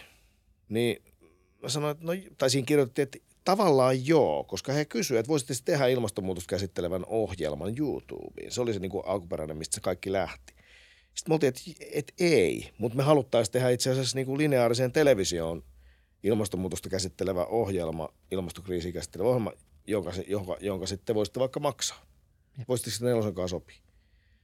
Ja tota, mm, tästä tullaan just siihen, että, että tota, kenen idea se oli. No kenen, siis tuolla tehdään taloustoimituksessa, mistä tahansa toimituksessa, joka päivä tehdään yritysten sinne syöttämistä ideoista aiheita. Lehdistötiedotteet. Niin. Nimenomaan. Et siis mm. niin kuin, eihän se ole mikään, niin kuin, ei, se ole mikään, ei, ei ne kaikki aiheet mi, ikinä mistään suomalaisesta päivän isosta mediasta ei lähde silleen, että jokainen niistä aiheista on sen toimituksen oma. Hmm, tutkitaanpa sitä. Että... niin. Ja, ja siis, mitä pahemminhan se on vaan mennytkin sen journalismiin, tietysti kun se on teknisesti mahdollista. Että niin. otetaan toi noiden info tosta ja klik, oho, voikin lähteä tästä syömään. ja miksi ei, puhu, miksi ei puhuta järkevästi tota, esim. Fortumista? Me, Fortumia voi kritisoida tuntikausia tietysti. Niin ja siinä ohjelmassa kritisoitiin myös ihan helvetin monta. Niin, nimenomaan. Paljon. Mutta se ei ole niinku ainoa puoli. he itse maksoi sen ja he, he, heillä oli perse sen kesti. Mm, niin, niin ja siis, mutta mut, mut se ei tarkoita myöskään, että se keskustelu jäisi siihen. Öö, ei niin. Siis mitä hetkinen, Neste, Neste ei maksa mulle tästä, että mä sanon tämän, öö, tota, on mukana fossiilitaloudessa tosi vahvasti edelleen. Öö, ei ole hyvä juttu tietenkään, ei ole hyvä juttu ylipäätään, että ihmiskunta on ollut niin paljon kiinni fossiilitaloudessa, tietysti. Okei, tästä vois, tätä voisi laajentaa, mutta mä kiteytän vaan tohon. Mm. Mutta samalla Neste on tosi isosti mukana tota, löytämässä uusia ratkaisuja öö, sieltä, miten me voidaan, öö, nehän on itse asiassa niin kuin, nehän on monessa tämmöisessä sustainability-listassa tosi, tosi korkealla, niin kuin top 5 maailmassa. Kyllä. Ja, ja, ja niin miten näitä kahta, py, pystyykö näitä kahta puolta käsittelemään journalistisesti, rehellisesti, avoimesti, ö, integriteetillä, ö, ilman että Neste on millään tavalla mukana tässä? Tai sais, pilaako se heti sen yhtälön, jos Neste on millään tavalla mukana tässä keskustelussa? Niinpä, siis jotenkin maksamassa sitä. Että, Esimer- niin, nimenomaan. Niin, jotenkin nimenomaan mahdollista. Tois varmasti kysymys. Se on se kysymys. Niin. Niin. Tai julkaisemassa mä, sitä, levittämässä sitä. Tämä on Niin. tosi erittäin hyviä kysymyksiä. Mä väitän, että nämä ra- kysymykset pitää ratkaista aika piakkoin tässä maassa, koska meillä alkaa tulemaan en- entistä enemmän. Tämä body-ilmiö on yksi. Niin. Meillä on yritysten rahoittamia podeja, eihän niitä reguloida millään, eikä tarviikin välttämättä reguloida millään, mm. niin kuin noin heti ensimmäinen on esimerkiksi varmaan meidän iso ongelma, mutta tu- tähän tullaan menemään entistä enemmän. Joo, se on ihan selvää. Että niinku, Futucast on oma media, sitten tuot haluaa, että hei vitsi ne Futucastin tyypit, ne tekee niin hyvää, joo. Mä haluaisin, että, että olisipa siistiä, kun se meidän alaa käsittelisi, maksetaanpas heille. Niin. ja sitä me siis tehdään. Niin, Mm. Ja, ja kyllä niin kuin pitää olla tosi tarkka ja miettiä ja varmaan joudutaan katsomaan meidän prosesseja ja, ja, ja näin, mutta tosi vähän on sääntöjä siihen. Että me joudutaan menemään aika paljon niin kuin oman tunnon varassa sillä, että me tehdään niin kuin tämä meidän tietyn prosessin kautta, me tiedetään mihin saa vaikuttaa, mihin ei saa vaikuttaa. Meillä on Mm. loppupeleissä valta siitä, mitä julkaistaan ja mitä ei julkaista. niin ja kelle te olette vastuussa? ja Te sitten me ollaan selkeitä sen, sen kanssa, että tämä on kaupallinen yhteistyö. Niin. Niin. Mutta että riittääkö se, jos se ei enää riitä, niin sitten oikeasti joutuu miettimään. Mutta se, sekin, niin kuin, että niin. sä et Niin. voi ylisäädellä sitä, koska sitten samaan aikaan nämä mediat joutuu löytämään näitä tuloja. Ja sitten myös, mä haluan vielä sanoa sen, että Joo, kyllä ei kuulijalla ja median käyttäjällä on joku vastuu tässä yhtälössä kanssa. Niin kauan kun se on selkeää ja, ja niin kuin tavallaan se media on selkeä sen kanssa, mitä tämä on. Eli meidän pitää kehittää ihmisten medialukutaitoa ja ymmärrystä siitä myös. Et, Ihan niin kuin varmasti, se, se, joo. se, on osa tätä kokonaisuutta ihan samalla tavalla. Se on vaikeammin niin kuin reguloitavissa, mutta Oh, mut se, on, on. se kuuluu tähän yhtälöön yhtä lailla. On ja sehän on ihan olennainen osa tietenkin, koska sitä ei tuu mistään. Mm, Se, se, on, se, on, se vastuu vaan on, sitä on, sitä on tosi vaikea ulkoistaa. Just niin. Ja Siis se on vähän koululle jäänyt. ja mihin se, Se- on jäänyt ja se Joo. johtuu tästä purroksesta tietenkin. Tuossa se ei niinku pysy hyviä- perässä. Joo, tuossa on tosi tärkeitä pointteja, koska siis niin loppujen lopuksi se, että miten tekin teette asioita, tai mihin toi koko, koko tavallaan regulaatio tai itsesääntely niin perustuu, niin se on se, että me ollaan vastuussa journalisteina. Jos me tehdään journalistina duunia, niin me ollaan vastuussa vain ja ainoastaan sille yleisölle. Kyllä se on totta. Jep. Et se on aina se, että jos se on johtote, niin mäkin ajattelin tuossa riittävän myös siinä sata kysymystä ilmastosta sarjasta, se riittää.